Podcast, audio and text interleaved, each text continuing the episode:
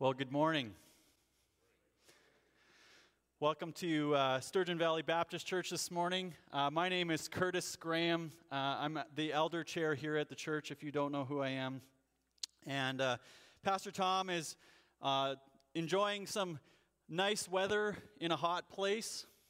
And uh, so, with that in mind, you have to listen to me this morning, give you your message.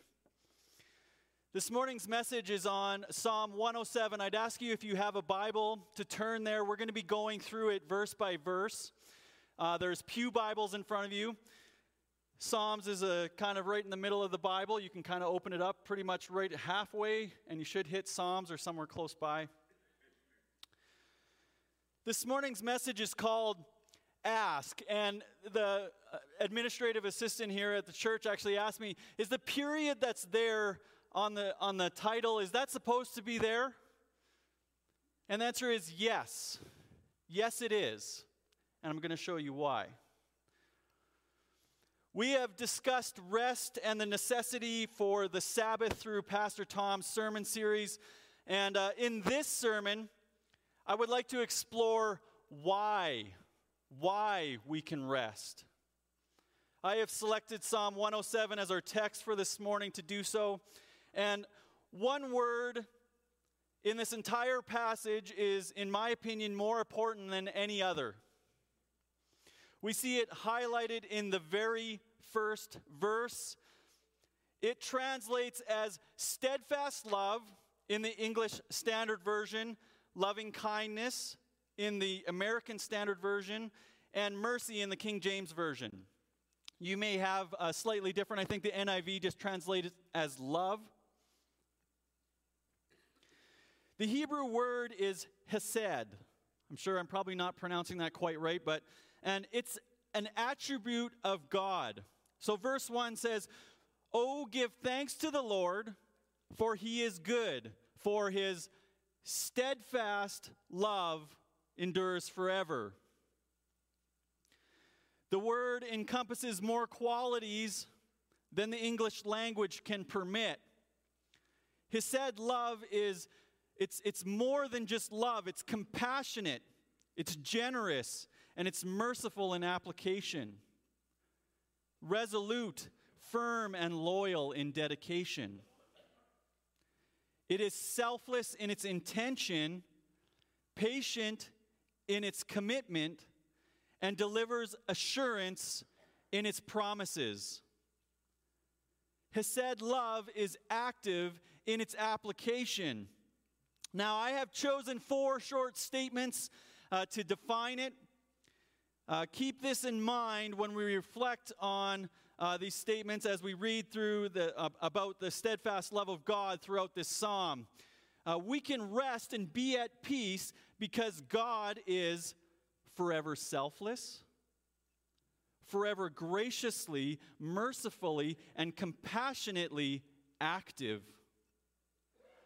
forever resolute in conviction, forever dedicated to his commitments.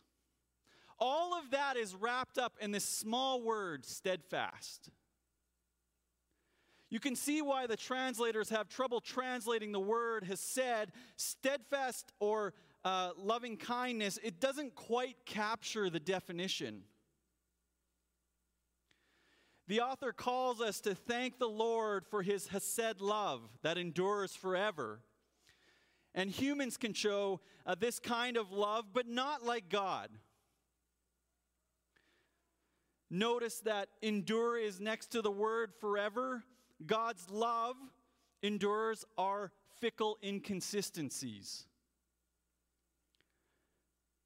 With that said, let's continue on to verse 2. Let the redeemed of the Lord say so, whom he has redeemed from trouble. In verse 3, and gathered in from the lands, and from the east, and from the west, and from the north, and from the south. The psalmist tells four scenarios next through verses 4 through 32 to remind us how God relates to humanity. Each is constructed with the same form. You'll see on, the, on your, your insert on the back here, this form, it says your personal scenario.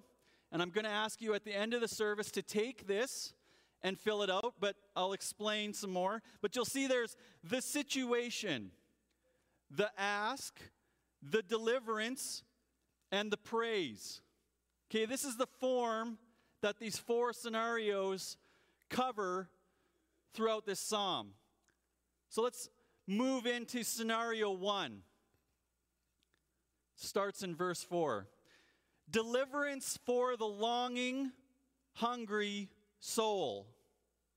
Say that one more time. Deliverance for the longing, hungry soul. The situation, verse 4 Some wandered in the desert waste, finding no way to a city to dwell in. Wandering in the desert, the redeemed sought paths to an oasis to find rest and relief. In an environment with no discernible way out, aimless and in an, in an endless maze of nothing, when we get caught up in an endless maze of sin, following what may appear to be a path leading to relief, but find ourselves continually chasing discontentment and exhaustion. Can you see yourself in verse 4? Can you see yourself in this type of pursuit? In Israel's history, they spent 40 years in the desert and endured the Babylonian exile. They knew how it felt to desire a place to call home. In both accounts, they, lo- they got lost because they refused to keep God at the helm of their journey. They were tired, exhausted, and needing rest. Verse 5, continuing on, says, Hungry and, and thirsty, their souls fainted within them. So, what's the ask here? In verse 6, they say, Then they cried to the Lord in their trouble, and he delivered them from their distress. They cried to the Lord in their trouble, and he delivered them from their distress. Verse 7 He led them by a straight way till they reached a, a city to dwell in.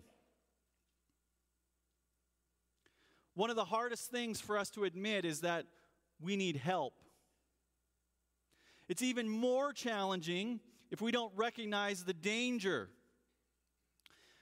While ignorance may be bliss in the short term, our perspective becomes very clear when we feel the emptiness of hunger or thirst. And can't this apply to our spiritual health as well? Are you wandering in a desert in your life? Are you feeling the emptiness of sin? Does your soul long for the comforts of home? Do you long for rest? If so, the answer in this psalm is so simple it defies our every sense. Just ask. Ask, period. They cried to the Lord. It can't be that simple, can it? Do we believe it can be? One thing to note is the desperation with which they asked. Now, I'm not saying that you, you need to be at the end of your rope for God to act. God can save us whenever He chooses. He's all powerful. However, we often don't turn to God for help unless necessary. And uh, any parents out there dealing with children that are wandering into trouble, just watching them not take advantage of what you've told them, what you could provide for them.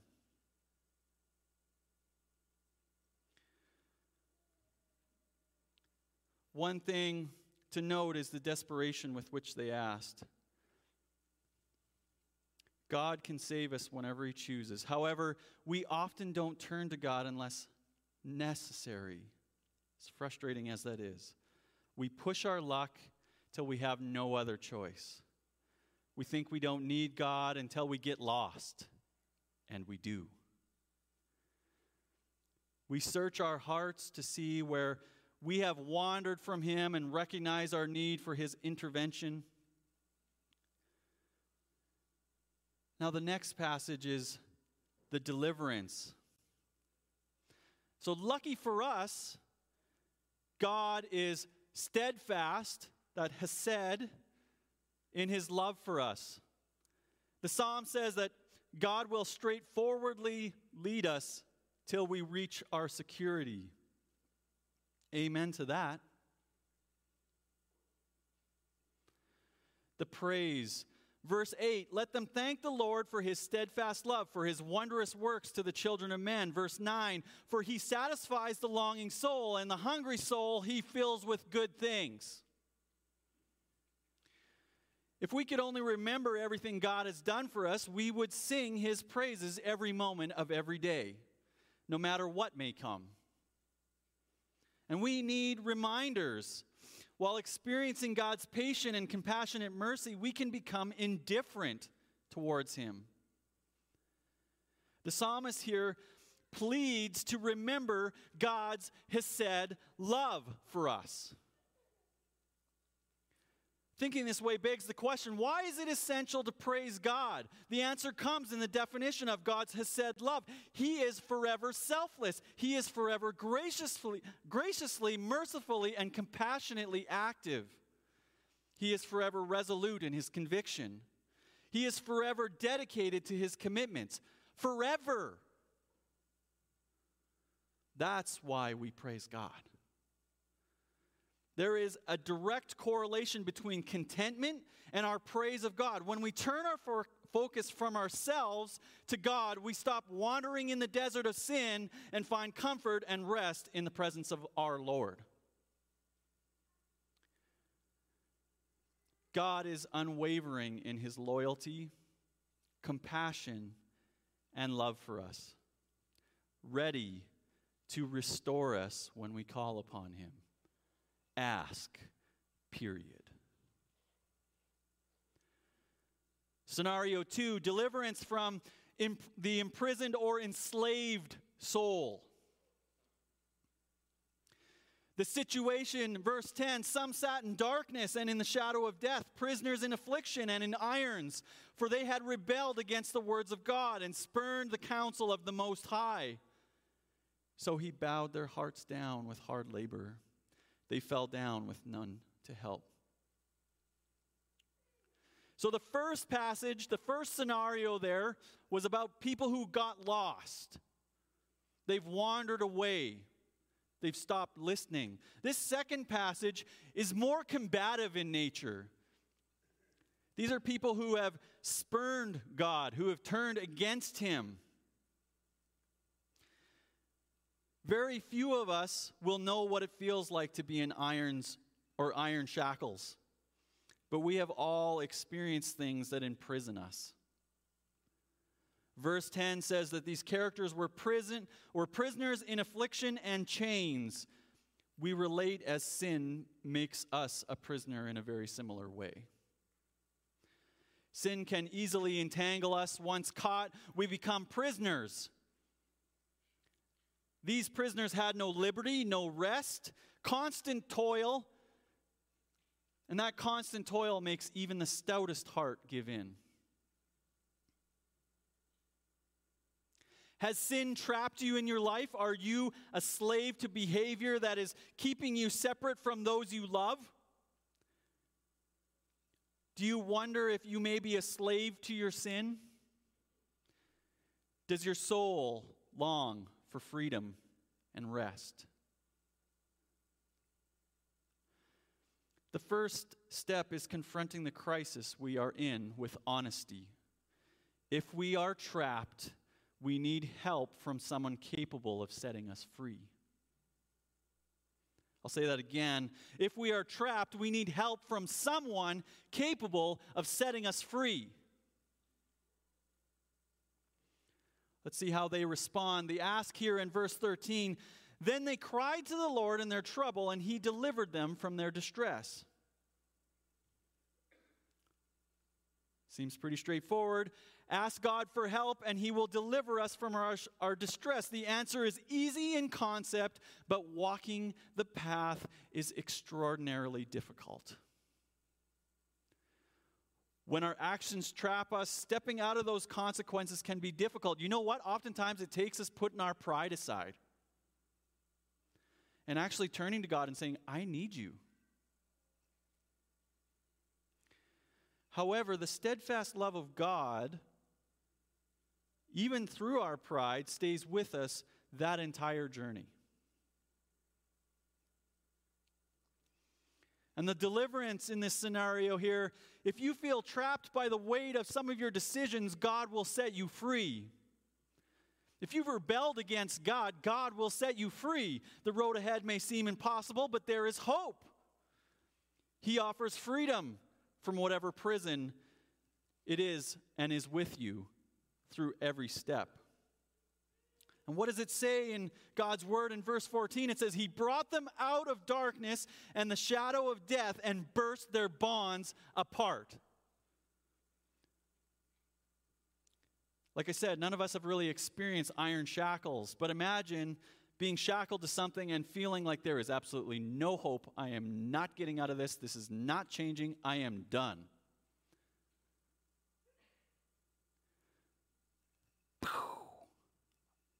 Destroyed.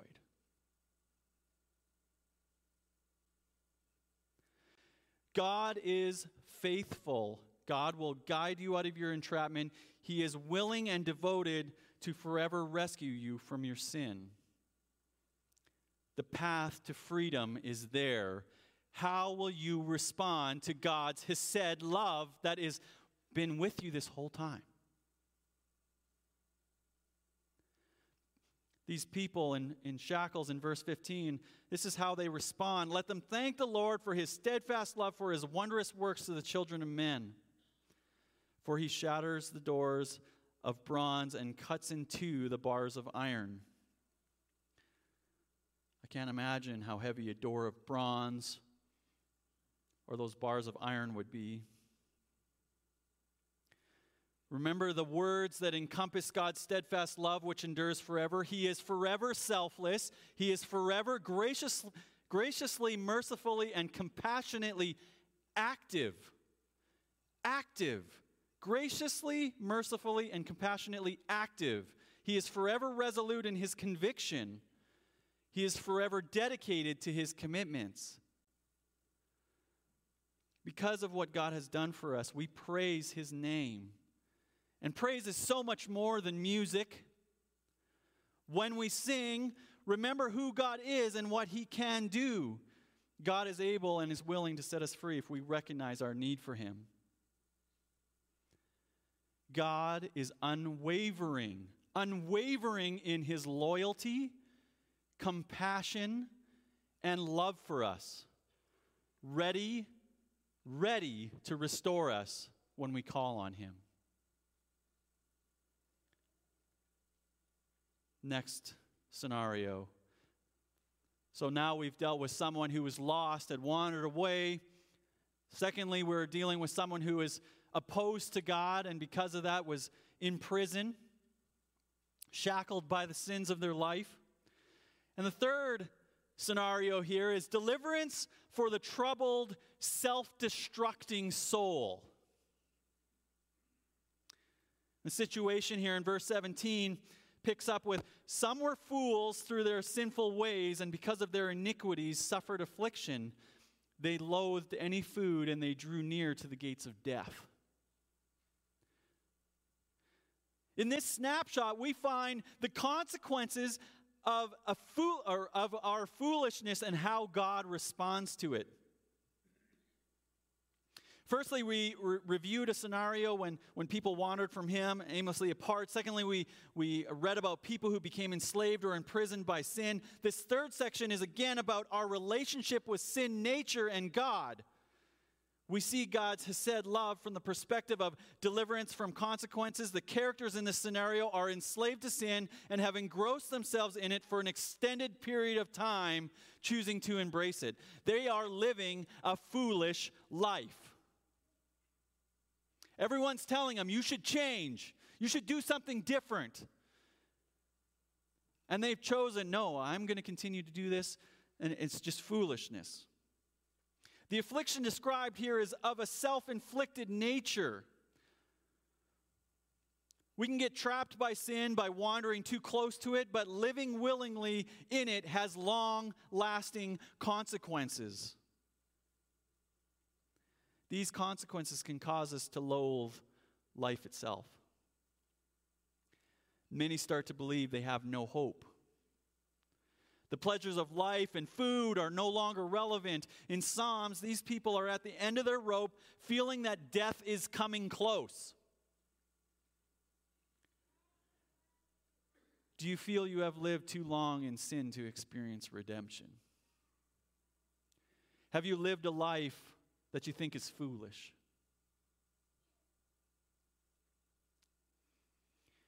You can believe you have no hope because of all of your foolishness.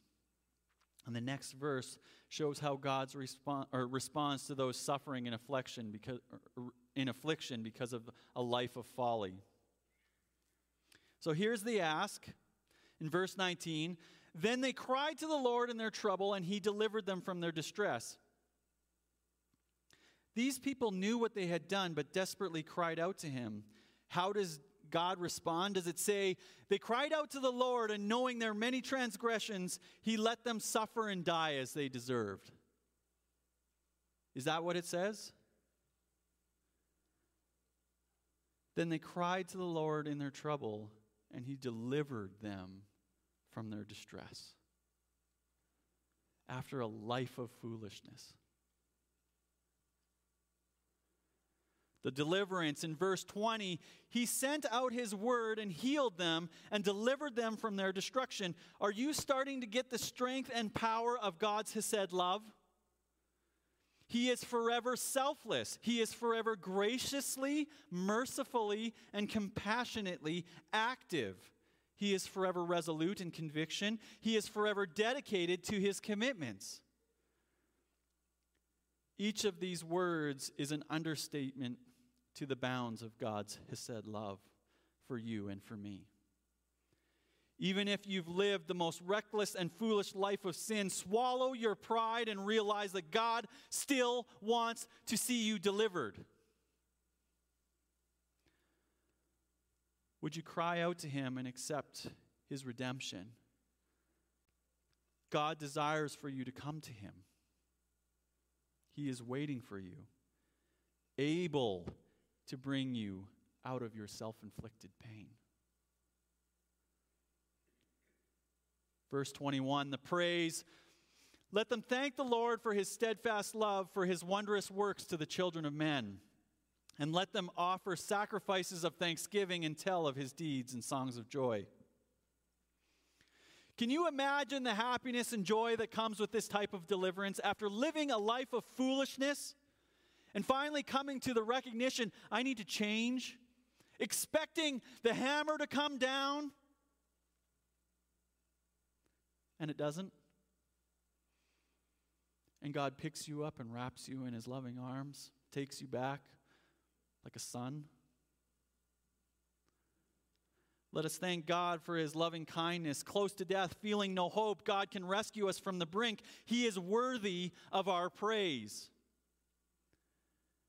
God is unwavering in his loyalty, compassion, and love for us, ready to restore us when we call upon him. Last scenario. And this one starts in verse 23, and it's a little different than the other three. Let's read it together. Verse 23 Some went down to the sea in ships, doing business on the great waters. They saw the deeds of the Lord, his wondrous works in the deep. For he commanded and raised the stormy wind, which lifted up the waves of the sea. They mounted up to heaven, they went down to the depths. Their courage melted away in their evil plight. Verse 27 They reeled and staggered like drunken men and were at their wits' end. You see, lastly, we see a scenario centered around fear. The seas were a, a, place of economic growth, but came with a risk.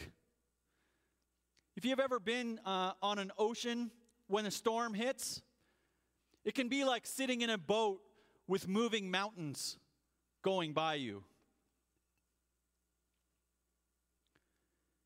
In the middle of the ocean, the average waves are two meters and can grow to more than 10 meters high. If they, can, if they combine in resonance, they can get even higher. That means ocean waves in a storm can be between three and four stories tall. Just think about that for a second. And sometimes even higher. That is hard to fathom, but it's the kind of fear the author is referencing here. Have you ever been out of your depth in life? Are you feeling overwhelmed by your circumstances? This one gets me all the time. The second thing to notice is that what they saw in the sea to pursue. In verse 24, they saw the deeds of the Lord, his wondrous works in the deep. This can be interpreted literally as, you know, his wondrous works of creation, but it also applies figuratively to our Christian life. Doing, doing God's work requires us to take steps of faith, putting uh, our life as it is at risk. Even following God, we experience fear. Now, it's I just want to take a sidebar note for a second. In the verse there, it says evil plight. And uh, this is not necessarily referring to their actions, but it's actually referring to the terror of the situation. So, um, just something to keep in mind. Metaphorically, we can stay close to the shore with our pursuit of God and play it safe. But the great things of God are out in the deep. When we risk little, we achieve little. If you pursue God into uncharted territory and feel out of control, write these verses from Psalm 107, 23 through 32 on the canvas of your heart. The ask in verse 28 they cried to the Lord in their trouble, and he delivered them from their distress. When we experience fear because of our circumstances, we can turn to God who is faithful to deliver us. Verse 29 He made the storm be still, and the waves of the sea were hushed. This set of verses reminds me of Jesus when he calmed the storm with his disciples. They were alongside Jesus in his ministry, journeying with him, following God, and suddenly a storm picks up. They feared for their lives, but Jesus was sleeping. He gets up and he rebukes the waves and calms the storm. God faithfully delivers us from the impossible things lifting us over them. Are you ready to trust God with your fear? Where could God take you if the storms were calm? So often, so often, the giant barricade to us doing good works for God is our in, inability to overcome our fears. Think of the most significant reason holding you back from sharing the gospel. Can you imagine that scenario if God just removed the barricade? In verse 30, they were glad and, and the waters were quiet, and he brought them out of or brought them to their desired haven. God is faithful to take you to where you saw his glorious works, so there is no need to worry. The praise, verse 31 let them thank the Lord for his steadfast love, hesed love, for his wondrous works to the children of men. Let them extol him in the congregation of the people and praise him in the assembly of the elders. God is worthy to be praised for his steadfast love. Remember those words to describe his Hesed love. He is forever selfless, he is forever graciously, mercifully, and compassionately active. He is forever resolute in conviction. He is forever dedicated to his commitments. If you take a risk and follow God, know He has always been committed to you. God will see you through any fears that may come along the way. I can attest to that. Does this mean things will be easy? No. but it means that He is with you through everything, calming the waves as He sees fit to allow you to keep moving forward. You can rest assured He is in control of every storm. God is unwavering in His loyalty, compassion, or compassion and love for us, ready to restore us when we call upon Him. This last part of the psalm, from 33 to the end, is all about God's sovereignty over the barren soul. This final section of the psalm is often passed over when people preach on, on this. Still, I want to close the message by focusing on it to give us a better perspective on God's Hesed love for us. Would you read with me in verse 33?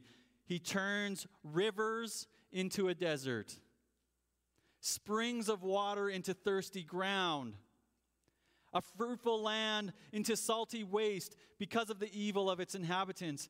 Verse 35 He turns a desert into pools of water, a parched land into springs of water. Verse 36 And there he lets the hungry dwell, and they establish a city to live in so plentiful. Verse 37, they sow fields and plant vineyards and get a fruitful yield. Verse 38, by his blessing they multiply greatly, and he does not let their livestock diminish. Verse 39, when they are diminished and brought low through oppression, evil, and sorrow, he pours contempt on princes and makes them wander in trackless wastes. Verse 41, but he raises up the needy out of affliction and makes their families like flocks. The upright see it and are glad, and the wicked and all wickedness shuts its mouth. God, uh, God's work turns the heart of those who choose evil to wasteland, and those who hunger for Him into springs of water and fruitfulness.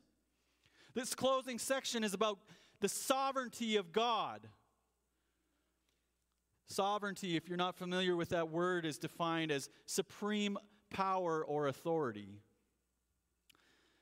The first four scenarios are the author's claims, and this last section is God's qualification or authority to do so.